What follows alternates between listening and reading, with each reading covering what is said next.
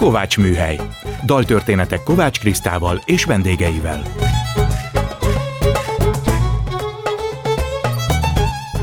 Jó estét kívánok, Kovács Kriszta vagyok, ez itt a Kovács Műhely, gombhoz a kabátot, daltörténetek másként.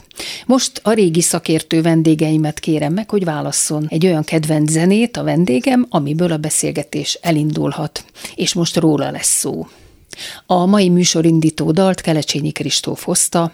Ő Carl Jenkins and Adiamus első albumáról, a Songs of Sanctuary-ről választotta a műsorindító dalt, az Adiemuszt.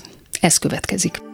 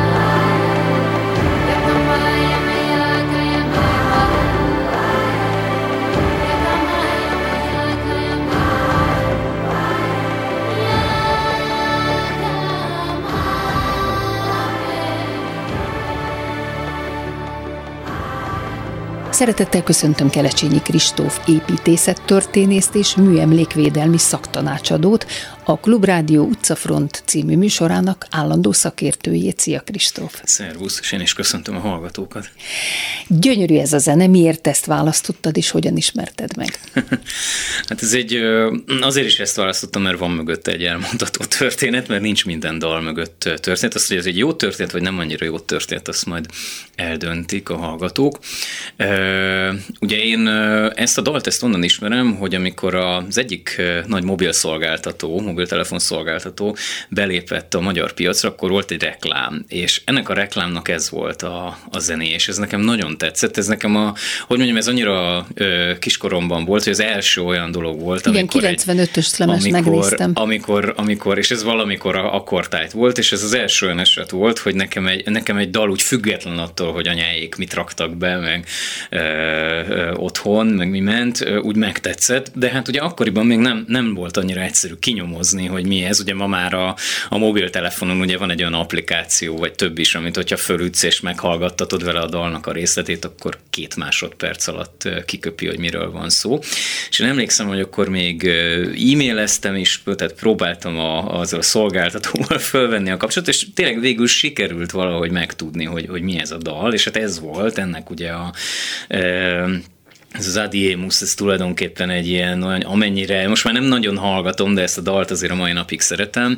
Ugye ők, ők mindenféle világzenei ihletettségben mozogtak, és ehhez egyébként a, azért, hogy ez a, ez a fajta ihletettség így nációktól független legyen, ugye gyakorlatilag a daloknak a többsége mögé halandzsa szövegek vannak Kitalált írva. Nyelv, igen. Kicsit a latinra hasonlít egyébként a legtöbbször, ami azért nem meglepő, de mert ugye nagyon sok latin nyelv van, meg, meg a zenéhez ez végül is azért egy, egy könnyen passzoló dallamos nyelvcsalád, de hogy, de hogy nagyon, nagyon, nagyon, nagyon szerettem. Sokáig ez volt az ébresztő órámnak is, tulajdonképpen a mhm. hifi uh-huh. szólalt meg, aztán rájöttem, hogy ez nem olyan jó, mert azt a zenét az ember eléggé megutálja, amire minden nap föl kell kelnie. Igen. Rossz képzött társítások keletkeznek, és, és tulajdonképpen nem csak, hogy ez volt az első ilyen dal, de én utána ugye ezt, uh, ezt CD-n így meg is rendeltem, és ez volt az első olyan alkalom, hogy én zenére pénzt költöttem. Igen, Tehát, igen, hogy, igen. hogy, hogy ezért, ezért választottam ezt, mert, mert egész egyszerűen egy ilyen, egy, ilyen, egy ilyen jó indítása volt annak, hogy, hogy nekem úgy önállóan milyen viszonyom van a, a zenéhez. De egy csodálatos zene, tehát nincs rajta mit szégyelned, mert én is most egy picit utána hallgattam, és nem is értem, hogy ez nekem hogy került ki a látók körömből nem ismertem, de nagyon érdekes. Annyi minden van, a végtelensége. A... Szembesíteni szeretnélek egy korábbi írásoddal, Igen. amit te 2007. február 10-én írtál, Jó és ez volt. így szól. Kelecsényi Kristóf Zoltán vagyok, az ELTE AJK politológia szakos hallgatója. 1988-ban születtem, a rendszerváltás hajnalán Budapesten a 12. kerületben. Ez ne tévesszem meg, egyetlen egy napot sem laktam Budán. Születésem óta Józsefvárosban lakom, egy szokványos pesti kerületben, egy körfolyosós századfordulós bérházban. Mint az sejthető, legfelsőbb végzettségem a gimnáziumi érettségi, de ez cseppet sem riaszt vissza attól, hogy beleszóljak a dolgokba. Nem vagyok ugyan sem közgazdász, sem turisztikai szakember, sem építész, mégis használom ezt a város nap mint nap, és látom, amit mindenki láthat, ha figyel. Elemzéseimben, értékeléseimben a laikusok szempontjai szerint ítélek meg mindent, ezt mindig vegyétek figyelembe, ha olvastok. Szeretnék kitekinteni a múltra, véleményt formálni a jelenről, ezért néha politizálásra is hajlamos leszek, és a jövőn merengeni. Azért határoztam el ilyen jellegű weblap készítését, mert hiányt szeretnék pótolni, és saját véleményemet artikulálni a nyilvánosság felé. Sok hasznos és érdekes információval akarok szolgáltatni azoknak, akiket jobban érdekel ez a város, és persze azoknak is, akiket még kevésbé. Jó böngészést! Ezt egy valamilyen városblogra írtad, és ezek szerint ott te blogoltál, és sokat írtál, és már akkor is a várossal foglalkoztál. Most is így van ez, és ez azóta is vállalod az itt leírtakat? Hát ilyen jó rég volt ez a 2007, és egyébként azóta már én is párszor ezt a, ezt a szöveget újra olvastam, meg nem nyúltam bele utólagosan persze, de, de azért így mókás volt ezt újra hallani. Igen, igen, tehát ez akkoriban volt, akkoriban kezdett az érdeklődésem fordulni így akkor, meg kicsit korábban, de, de ugye az, hogy ennek valamiféle a nyilvánosság számára is látható eredménye legyen, az akkoriban kezdett így kibontakozni. Ugye akkor jöttek ezek az internetes blogok, úgyhogy ez a weblap egyébként, amire ez készült, ez túl sok tartalommal nem is rendelkezett, aztán mert nagyon hamar át nyergeltem egy osztálytársammal együtt arra, hogy akkor egy egy blogot írtunk, és, és tulajdonképpen tényleg valahonnan innen indult az én ilyen építészettel és műemlékekkel, meg a várossal való foglalatoskodásom, úgyhogy ez jó találat. Hát talán itt a klubrádió hallgatóinak nem is kell külön mondanom, hogy hiszen ez a Kelecsényi, ezt, ezt naponta hallják, hogy Kelecsényi Krisztina, ő, az, ő a te édesanyád, Igen. Kelecsényi László irodalmár író pedig a te édesapád. Mesélj arról, hogy tőlük kaptál valamilyen indítatást, hogy a várost ennyire szeresd, megismert, sőt ezzel foglalkozzál? Hogyne, igen, tehát ezt, ezt nagyon érdekes utólagosan így kicsit összerakni az embernek. Egyrészt ugye nagyon sokat itt lakunk, meg laktunk a, a belvárosban, nagyon gyakori családi program volt a sétálás a belvárosban, de ez persze mondjuk eltörpül amellett, hogy, hogy például otthon édesapámnak azért egy elég jelentős mennyiségű helytörténeti könyve volt. Többek között van ez az 1980-as évek végén kiadott Budapest annó egy ilyen vörös gerincű, és gyakorlatilag a Klösz Györgynek a fotóival van tele, és hát én emlékszem, hogy nyilván minden gyerek azért kíváncsi, hogy mi van a könyves polcon, ugye akkoriban azért még a vizuális ingerek, hogy mondjam, nem volt, nem volt, nem volt internet otthon, nem is volt nagyon még az a fajta internet, Hát meg a szület könyvolvasó emberek, tehát Igen, nyilván láttam, a könyvek. Hogy a könyvet Igen. ezt levesszük a polcról, és hát én is akkor hát azért nyilván először inkább csak a ilyen képes tartalmakkal, de ismerkedtem, és ami ebben a könyvben így, így föltárult, a, az, a, az a világ, meg az az egész könyv az úgy, az, úgy, az úgy elég magával ragadó volt, és hát egyébként ugye nyilván az apát is érdekelte a, a, a város történet nagyon, tehát gondolom ezt így alapvetően tőle is valamennyire így kvázi De hát ilyen alapul lehet volna filmes is, hiszen ő azért film, elsősorban hát igaz, a film ez igaz. világban van otthon. Igen, de, de e, e, ez dobta úgymond a, a, a gép, és, és hát tényleg nagyon sokfelé jártunk, ugye anya is vitt engem jobbra-balra a városban, különféle okokból ilyen ide-oda mentünk, szóval elég hamar úgy elég sok mindent láttam egyébként ebből a, ebből a városból, és aztán még a mai napig is ez az érdekes, hogy, hogy, hogy sokan úgy, úgy, úgy beszélek emberekkel, és, és hogy de te honnan tudod, hogy itt ez van? És hát mondom, mert ismerem ezt a környéket, most se laktam itt, de nyilván jártam itt rengeteg, szóval valahogy mindig úgy is alakult az én baráti köröm is, hogy sokat járkáltunk a városba jobbra-balra, meg persze aztán én ilyen kamaszkorom végén elég sokat bicikliztem, hol barátokkal, hol egyedül, és akkor ennek néha kifejezetten olyan célja is volt, hogy akkor na, akkor fedezzük föl, hogy mi van arra fele. Ez itt a Kovács műhely vendégem, Kelecsényi Kristóf. Picit személyesebbre váltok, bocsássanak meg a hallgatók, de ha rád nézek, akkor én mindig elmosolyodom, mert hát minket összeköt szigliget. Igen. Néztelek téged végig, a, ugye a felnőtt barátainknak a gyerekei, ahogy te is, meg a én gyerekem is, együtt minden évben láttuk, ahogy növekedtek, egész pici korotoktól fogva, és most itt van egy felnőtt ember, férfi, aki egy komoly szakember. Itt beszélgetek veled, de én beléd látom még természetesen azt a kisfiút is, ahogy növekedtél, és az a csodálatos ebben a szigligettel számomra, hogy nem csak a felnőttek jelentenek egyfajta szoros kapcsolati, baráti hálót, hanem a mi gyerekeink is ugyanúgy folytatják. Mit jelent neked Szigliget? Hát ez egy jó kérdés. Ugye alapvetően az embernek valamennyire, hogy mondjam, ha, ha olyan szerencsés a gyerekkora, hogy, hogy nyaranta kiszakad abból a közegből, ahol, ahol amúgy van, és már pedig az én, illetve a mi gyerekkorunk ilyen szerencsés volt. Megtelente akkor, is néha. Igen, igen megtelente is néha. Akkor, akkor szokott lenni egy, egy, másoknál ez sokszor ez a táborozással, ahol, ahol van egy gyerekközösség, akik valamilyen módon már eleve összeköt kötődnek, hiszen mondjuk egy, egy zenei táborba, vagy egy, vagy egy valamilyen kaland táborba, uh-huh. és azért alapvetően hasonló típusú gyerekek, hasonló típusú szülők, hasonló gyerekei kerülnek. Tehát nyilván egy, van egy rengeteg közös dolog, ami az iskolánál egy kicsit, kicsit szorosabb teszi ezt az egészet, és Szigliget az egy, az egy ilyen, tényleg egy ilyen, egy ilyen fantasztikus, arra az izgalomra emlékszem, hogy megyünk oda, és ugye hát ez egy nagyon ingergazdag környezet volt. Ez az alkotó alsóház Igen, tegyük nem hozzá. Csak a, nem, csak a, nem csak az emberek, hanem maga a kastély, annak, a, ahogy azt fölfedeztük gyerekként, hát hatalmasnak tűnt, ma már nem tűnik akkorának, meg annak a parkja, szóval annyi, annyi kaland és annyi, annyi élmény fűződik ehhez az egész helyszínhez, hogy, hogy nyilván ezt, ezt valamilyen szinten szerintem mindenki, aki ott hosszabban időt töltött, a, a szívébe zárta, és, és mindig, hogyha mondjuk akár csak munkaügyben megy arra, vagy, vagy, vagy csak elmegy az M7-esen a Balaton déli partján, akkor, akkor eszébe jut, hogy hát ott van Szigliget, és, ott szembe, és, és, és, mennyi minden kötődik ahhoz. Ugye jól tudom, hogy ezt mind a mai napig tart ez a fajta összejövetel, és összejöttök még, ha nem feltétlen a házban, de kibéreltek ott egy házat, így, és együtt így, vagytok, így ugye? van, igyekszünk, igyekszünk. Igen, és fontosak vagytok egymás ezt számára. fenntartani, aztán lehet majd egyszer visszatérünk a házba is. Igen.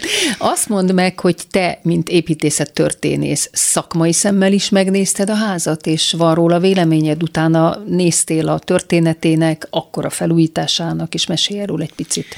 Hát ugye az volt a helyzet, hogy pont akkoriban, amikor én már ezzel komolyabban foglalkoztam, ugye akkor volt ennek a nagy, nagy felújítása ennek a, a háznak, most már ennek azért jó egy olyan 6-7 éve legalább, körülbelül legalább. legalább. Több. Ugye volt egy, volt egy szakasz, ami elkészült előbb. Ugye gyerekkorunkban azért ez egy, nagyon, ez egy nagyon érdekes dolog egyébként, mert uh, nyilván az embernek, uh, az emberbe fiatal korában, meg amikor, amikor nagyon sok nagyon pozitív élmény éri, akkor beleégnek helyszínek, hangulatok, szagok, zenék, minden, és nyilván egy Szigligeten is az a, az ott lévő, akkor ott lévő valamikor ugye a 70-es, 80-as évekből származó bútorgarnitúrák, ugye hát emlékszem, hogy az egyik társalgóban lévő foteleknek a kivehető párnáiból ugye ilyen bunkert építettünk, tehát hogy, hogy ennyire konkrétan, például egy konkrét bútordarabhoz ott kötődik valami.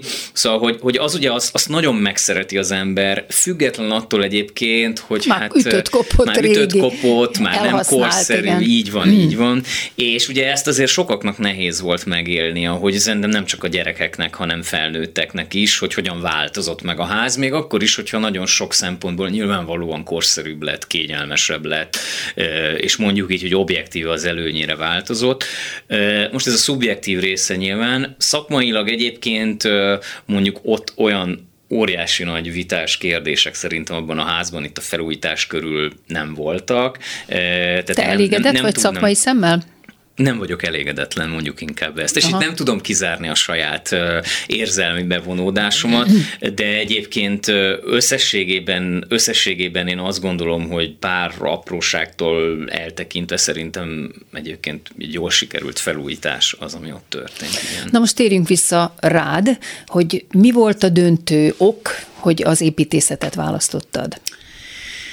Hát ugye a, a, a döntő ok az az volt, hogy amikor az általad idézett írást megírtam, körülbelül egy egy-másfél évre rá én ebből már elkezdtem, hogy mondjam, olyan szinten profitálni, hogy megkértek különféle sajtóorgánumok, hogy akkor írjak hozzájuk, hogy akkor ezért járna pénz, és én ezt elkezdtem nagyon jó élvezni. Jó kis pénzkereset, igen. igen. Elkezdtem nagyon élvezni, hogy na hát ezzel, ezzel milyen jó, hogy, hogy ezzel foglalkozhatok, amit így szeretek, és ugye ez a, a a, abban az szövegben is benne, hogy én az ELTE jogi karára jártam politológiára, és abban meg egyre inkább azt éreztem, hogy szuper, de annyira, annyira nem érdekel ez.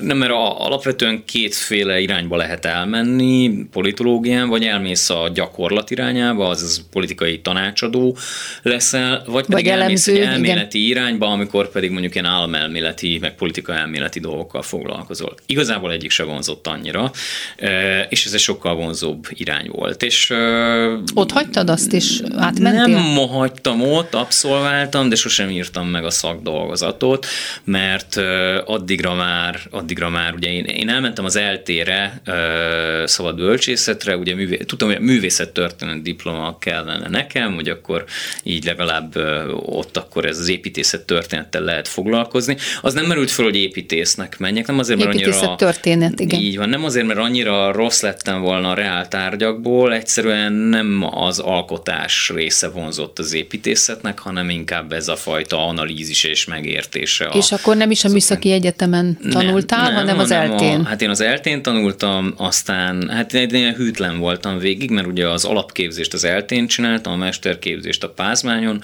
a doktorit pedig aztán a műegyetemen. Akkor tehát, jól tudom, hogy most a műegyetemen ott óraadó tanár vagy, Ö, ugye? Hát az egy meglehetősen kisléptékű, kisléptékű dolog, de, hát de igen, igen, jó, igen, jó. igen, igen, igen. Azt olvasom, hogy a kutatási témád a 19. századi magyar építészet, monográfikus kutatások, vertikalitás szerepe, recepciótörténet, épületkutatás műemléki, tudományos dokumentációk, Elmondanád nekem így külön-külön, hogy ezek mit jelentenek, mert így nekem laikusnak ezeket el kell magyarázni. Ezt nem is tudom most éppen honnan. igen, igen. Ugye alapvetően, alapvetően nyilván, mint aki Budapesten nőtt föl, engem vonzott ez a, ez a millió, és kíváncsi, kíváncsi is tett, hogy miben jött létre.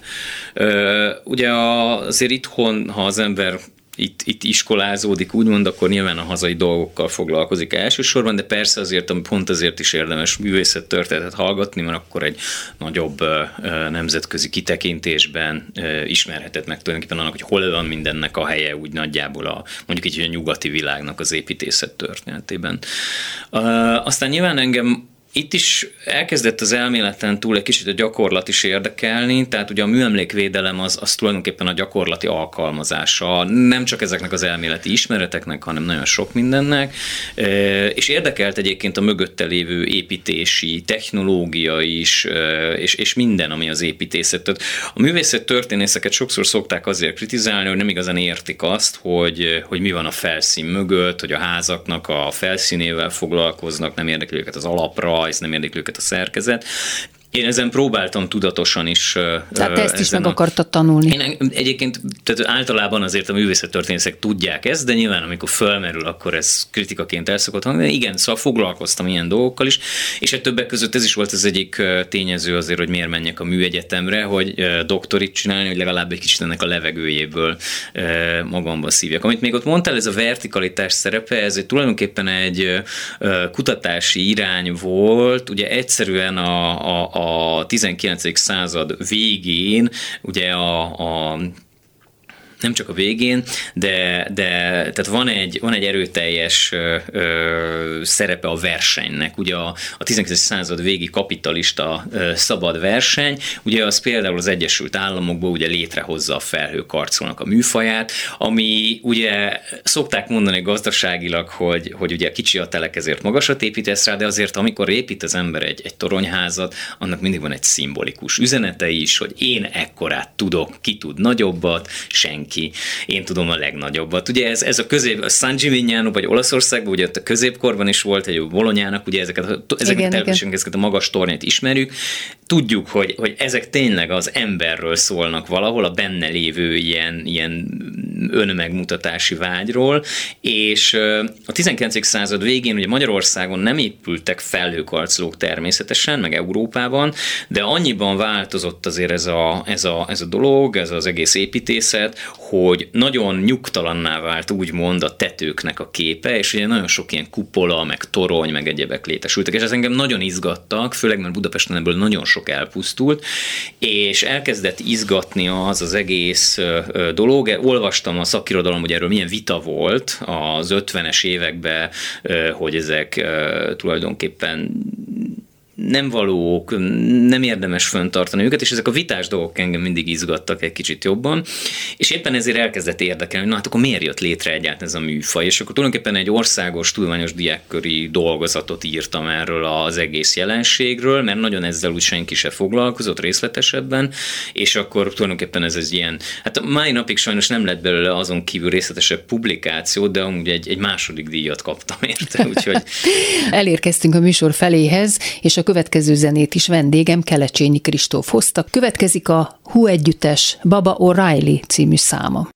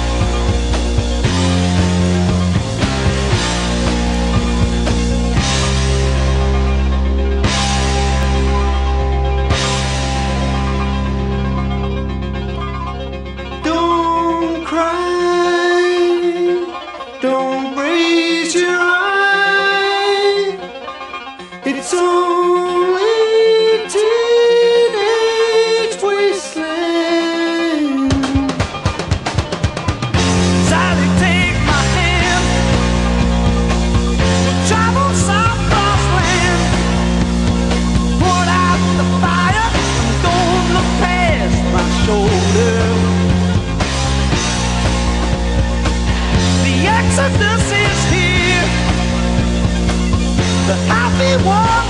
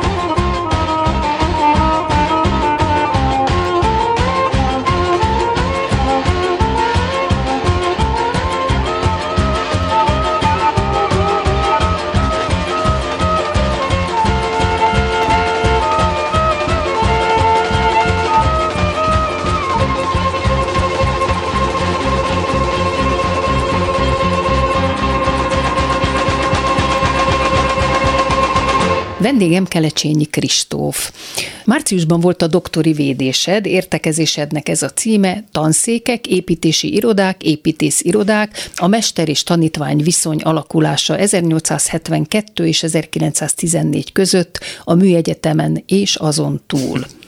Hát ez is nagyon érdekesnek hangzik, és még egy részt találtam, ami, ami nagyon megfogott, hogy a kapcsolati hálót rajzoltad föl, pedig hát nem tudom ezt mennyire szokták használni így tudományos világban, de ez egy nagyon izgalmas kérdés, és megmutatja gondolom, hogy hogy működtek együtt, mert hiszen az építészet nem egy egyszemélyes műfaj, ha jól tudom. Ez így van, ez így van. Ugye a doktorinak, hát ugye a tudományos világban olyan igazán frappáns címadás nincs, úgyhogy azért is van egy ilyen, egy ilyen nagyon hosszas címe. Tulajdonképpen egy nagyon érdekes folyamat volt a, doktori dolgozat és kutatás megírása, mert a, a témakírás, ez a mester és tanítvány viszony a 19. századi magyar építészetben volt.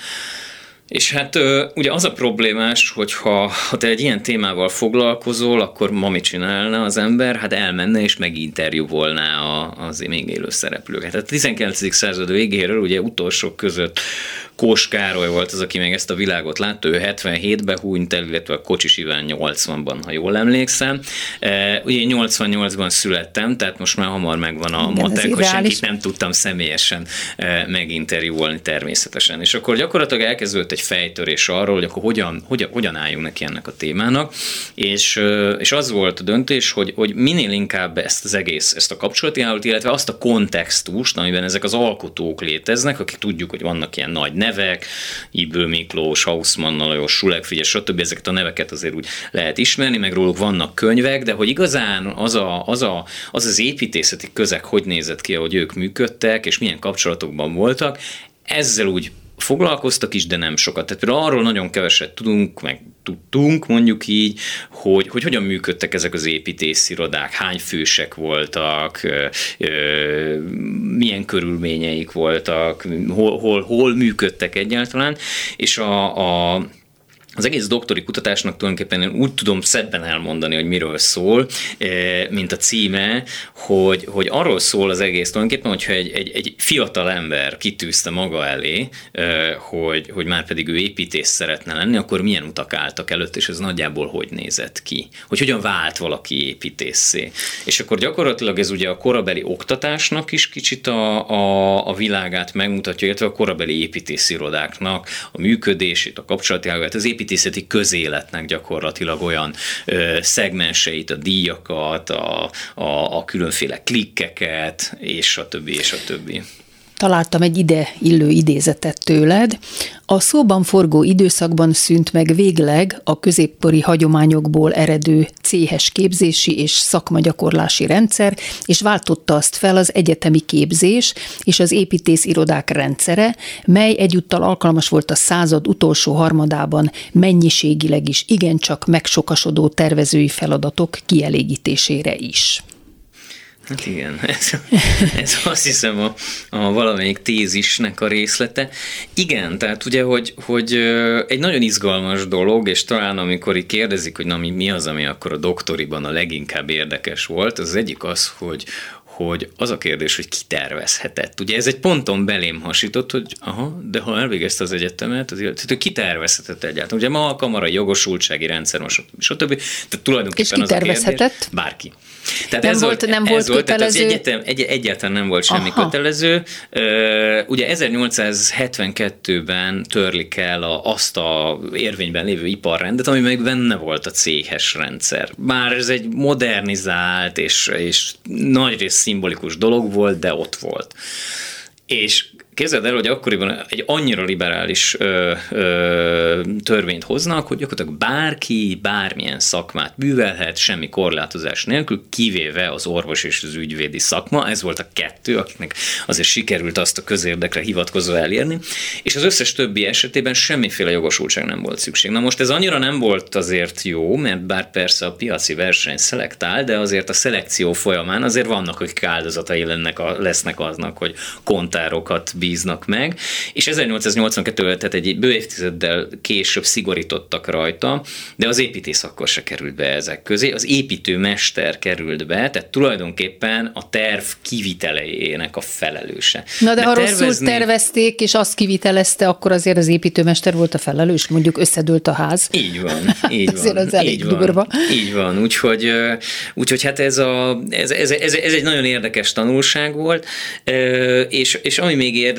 volt, hogy, hogy egészen egyszerűen ez a, erről a világról, amiről azt gondolnád, hogy na hát akkor már rég meghalt mindenki, szóval nagyon-nagyon sok apró részletet sikerült innen-onnan előásni, és kicsit tényleg sikerült úgy felrajzolni ennek az egész Nem jelenteted egész meg könyvként dolgozom, ezt a... Dolgozom rajta, ez a következő. Ugye ez idén márciusban védtem meg a, a doktorit, utána azért félre raktam egy pár hónapra egy kicsit pihentetni, magamat is, meg azért jó az embernek, ha lesz egy távolsága egy szövegtől kicsit, és van olyan szerencsés, hogy ezt megteheti, és nem kell rögtön nyom, nyomta, nyom, nyomtatásba adni, és, és most pedig dolgozom azon, hogy tulajdonképpen a védés során, a folyamat során felmerült olyan észrevételeket, amik, mert nyilván ez egy olyan téma, aminek nincs se eleje, se vége, tehát nem arról írtam, hogy XY életműve, vagy ennek az épületnek a története, hanem hát és nyilván egy csomó, rengetegszer fölmerült a különféle opponenciák, arról olvastam volna még szívesen, hogy hát mondom, arról én is szívesen olvastam volna még, de nem volt nem, nem volt, igen, igen. Úgy, de úgy, akkor úgy, még várjuk, hogy hát, ha majd előbb-utóbb megírod és kiadod. Hát most, ugye? most ezeket, a, ezeket, a, ezeket az ilyen jellegű megjegyzéseket megszívlelve, kicsit kibővítve, elvileg valamikor szerintem egy év múlva ideális esetben ez nyomtatásban is olvasható lesz. Még az előbb nem kérdeztem meg, hogy tulajdonképpen miért választottad a húnak ezt a számát?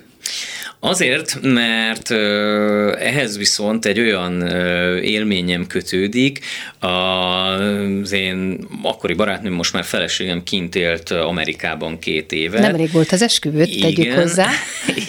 És, és, és képzeld el, én, én nem, tehát igazából én, én bizonyos típusú mozgásformákhoz bizonyos típusú zenéket társítok. Tehát például nekem nagyon megvan, hogy mire futok jól. És mindig, vannak, és mindig vannak cikkek, hogy futózenék, és meghallgatom őket, és rájövök, hogy nekem nem az a jó futózene, ami másnak. Ez persze szubjektív, és ez egy olyan, olyan, olyan jó élmény volt, hogy éppen mentünk talán a, a Niagarától visszafele New Yorkba, és akkor ahogy szólt ez a számot a, a kocsiban, szóval ez egy ilyen tökéletes ilyen úti zene volt ahhoz, ahogy ott a táj, meg az egész forgalomnak. De egy nagyon meghatározó élménye volt akkor, és egyébként nekem azért ez az egész Amerikában tartózkodás, amit a feleségem révén... Mennyi időt voltál kint? Hát én összesen egyébként csak egy olyan fél évet, így három részre Hát azért bontva, az nem olyan rossz. De azért az nem Igen. olyan rossz. Igen. És, és ez az egész, egész, egész hogy mondjam, a világlátás, azt a,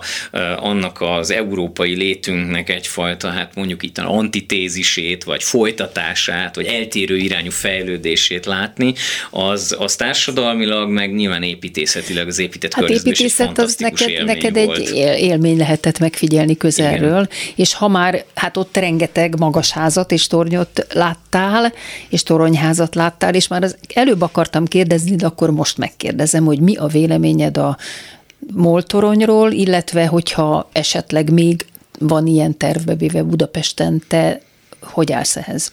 Igen, ez most egy elég aktuális téma. Én az a helyzet, hogy elég unalmas állásponton vagyok ezzel kapcsolatban, mert, mert én úgy vagyok vele, hogy én nem tart, tehát vannak, akik nagyon azt mondják, hogy ó, milyen ciki, hogy eddig nem volt itt semmilyen magas ház, hát milyen provinciális, és vannak, akik meg azt mondják, hogy úristen tönkre teszi Budapestet. A városképet mondjuk. Én azt gondolom, hogy a, a, az, az én megértésem az valahol a kettő között van. Én nem, egyáltalán nem tartom ezt fontosnak, hogy ilyenek épüljenek tehát ettől nem lesz senkinek jobb, ettől nem lesz a város modernebb, nem lesz a város élhetőbb. Ez, ez tényleg ezek mindig, szinte mindig ilyen szimbolikus erejű dolgok, ahol egy ugye jelen esetben cég vagy cégek ugye megmutatják az ő gazdasági erejüket. Ugyanakkor azt gondolom, hogy ha erre van igény, akkor azt nem tiltani kell, csak nagyon szorosan szabályozni. Meg ki kell találni, hogy hol Így legyen. Van. Tehát pontosan erről van szó. Ha ezt nem, nem adhok jelleggel engedjük elbúrjánzani, hanem azt mondjuk, hogy bizonyos pontokon, olyan helyeken, ahol éppen nem zavar. Nem igen. zavar. Igen. Ez, hogy kit mennyire zavar, ez is egy szubjektív dolog, mert engem például nem zavar az, hogy a Margit hídról látom a moltornyot, vagy hogy mondjuk a Sok, Ferenc majdnem minden innen látni. De, de, de nagyon sokak meg azt mondják, hogy ez így, ez, ez, ez borzasztó, hogy ez így megjelent. Én mondom, tehát én, én valahol ott vagyok, hogy ha ez jól ki van találva, és egyáltalán nem biztos, hogy ezt a jelenlegi, jelenlegi önkormányzati, meg egyéb dolgok ezt garantálni tudják, és sokan szerintem ezért is mondják azt, hogy inkább ne legyen, mert ebből úgyis csak az lesz, hogy minden cég majd ott épít magának, ahol éppen átviszi az egészet a, a, az önkormányzat. Hát az gondoljunk. Párizsra, hogy fogadták annak idején az Eiffel tornyot teljes felháborodással. Igen. Na hát igen, igen. Az új ellen ugye mindig van egy felháborodás, szóval, hogy én, úgy vagyok vele, hogy, hogy, hogy nyilván az európai városmodelltől ez valamelyest idegen. Tehát az a klasszikus, a tulajdonképpen a 19. századi Párizsal létrejövő, van annak nagyon sok előzménye, most nem menjünk bele, de, de az, a, az a létrejövő európai városmodell, az, az nem a toronyházakra alapoz, az valami egészen másra, arra, arra a város szövetre, ami lényegében itt Budapesten is itt van, tehát ezek az utcák, tereknek a hálózata. Hát ezért szeretjük, ahol, hogy ilyen, igen. Ahol, ahol gyakorlatilag majd, hogy minden, majd, hogy nem minden lakóépület és egyéb épület, az kvázi egyenrangú, magasságban, méretben. És, és ugye ez nem a, nem, nem a mi városfejlődési modellünk, de hát egyébként az elmúlt 50-60-70 év, tehát a második világháború óta azért azt mutatja, hogy egyrészt az építészeti modernizmus, másrészt azért valamilyen szinten az amerikai mintának az átvétele azért itt van Európában is. Tehát, hogy, hogyha Frankfurtra gondolunk, ami azért ugye a, a Európa pénzügyi egyik legjelentősebb pénzügyi központja, ott ugye van egy ilyen toronyházas negyed, hogyha Varsóra gondolunk, ami Abszolút. egészen más történet. Abszolút. De milyen szóval, jól néznek ezek ki, hogy, tényleg nagyon hogy, jók. Hogy ez benne, benne van már ebben, a, ebben az európai világban is, és, és én nem gondolom, hogy, hogy mondjuk Budapestnek ezekkel versenyt kellene futnia, mert a mi történetünk is más, mint Frankfurt és Varsó. Ezek a városok sokkal jobban sérültek a második világháborúban, és egészen más szerepük van mai napig. Viszont, viszont mondom, tehát én a teljes tiltásnak sem vagyok a, a, a híve annyira. Vendégem Kelecsényi Kristóf. Most picit beszélgessünk a könyveit kapcsán arról, amik igazán érdekelnek téged, és amikbe beástad magad. Itt van az Országház. Ugye van egy ilyen könyved, vagy legalábbis beleírtál fejezetet, hogy az Országház építése és művészete, és ebben a címerekről írtál, bútorokról, faburkolatok és ajtók. Meséld el nekem, hogy mit jelent ilyenkor a te munkád? Bejársz oda, vagy esetleg ott is dolgozol, ezt nem tudom. Hát a 2014 és 2022 között voltam a tagja egy kutatócsoportnak, ami az Országgyűlés Hivatalának volt egy, egy tulajdonképpen történészekből, építészettörténészekből álló kutatócsoport, és tulajdonképpen az, a, az volt a cél, hogy az országháznak a, a, mind az építés történetét, mind pedig a fennállását, tehát minél jobban tisztázni a meglévő iratanyagból, hogy, hogy ez hogy történt. Ugye az a kivételes szerencsés eset van, és akkor ezzel a kérdésedre is válaszolok, hogy az országház építkezéséről fennmaradtak az eredeti dokumentumok, ami több mint 3500 tervlapot jelent, és több mint 180 ezer oldalnyi iratot. Jézus már, ezt ugye sok, kellett olvasni? Sokáig, ne, sokáig épült, tegyük hozzá, ugye 1880... Sőt, folyamatosan épült, mindig azt láttuk, hogy épül. Akkor már újjá, igen. igen. Tehát 1883-tól mondjuk ugye 1904-ig tart az építkezés, tehát gyakorlatilag ugye ez, ha jól számolok, akkor ugye egy bő két évtized, és ugye úgy volt, hogy ebben a kutatócsoportban szerették volna, és szerettük volna, hogy a munkánknak legyen a közönség számára is kézzelfogható eredményes. Tulajdonképpen egyrészt készült ez a nagy monográfia, amire te most hivatkoztál, illetve készültek ilyen országházi séták, nevű kicsit vékonyabb, hát füzetnél nagyobb, mert több mint száz oldal, ilyen kis könyvecskék, és ugye abban én írtam a szobrokról egyébként, és az asztalos munkákról. De gondolom be is jártál, és nézegetted, és mindent megfigyeltél, hát, fotóztad, stb. stb. Arra van lehetőség, de igazából a legtöbbször egyébként Könyvtárba ültél? A dokumentumokból, illetve a, a, a fotókból e, dolgoztunk, és földolgoztuk ezeket az iratokat, és ezeket az iratokat azért volt fantasztikusan jó földolgozni, mert olyan mélységig láttunk bele ebbe a folyamatba, hogy például azt is tudtuk, hogy a, az egyik szobrász e, az a nagyobb szobrot csinált, mint ami befért a fülkébe.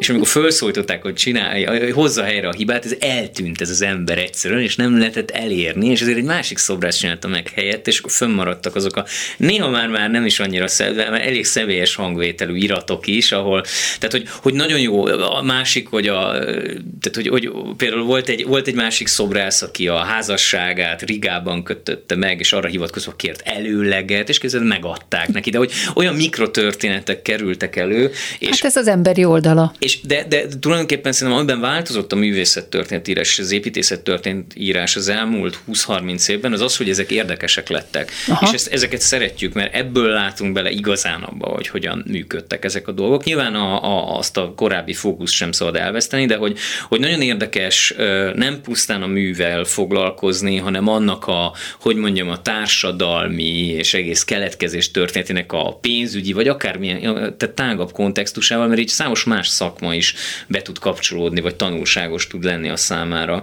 Úgyhogy, és nekem egyébként azért volt ez nagyon érdekes, mert ugye ezek azért már szorosabban véve nem feltétlenül építészeti dolgok, hanem ugye az, a, az asztalos munka, meg a szobrászat, az egy, egy iparművészet meg a tulajdonképpen, igen. a másik meg egy társművészet, meg a heraldika, és hogy ilyenkor mindig az embernek ebbe egy kicsit bele kell ásnia magát, és egy kicsit jobban. És egyébként én meg kell mondjam, hogy azóta, amit a foglalkoztam például a korább ezzel az asztalos munkák résszel, ami hát ugye a bútorok, illetve a leglévő faburkolatok egy fantasztikus változatosság, tehát Képzeld el, hogy annak idején az utolsó hivatalnokig lemenőleg egyedi székeket gyártattak oda be, tehát nagyon Komolyan kevés mondod. dolgot.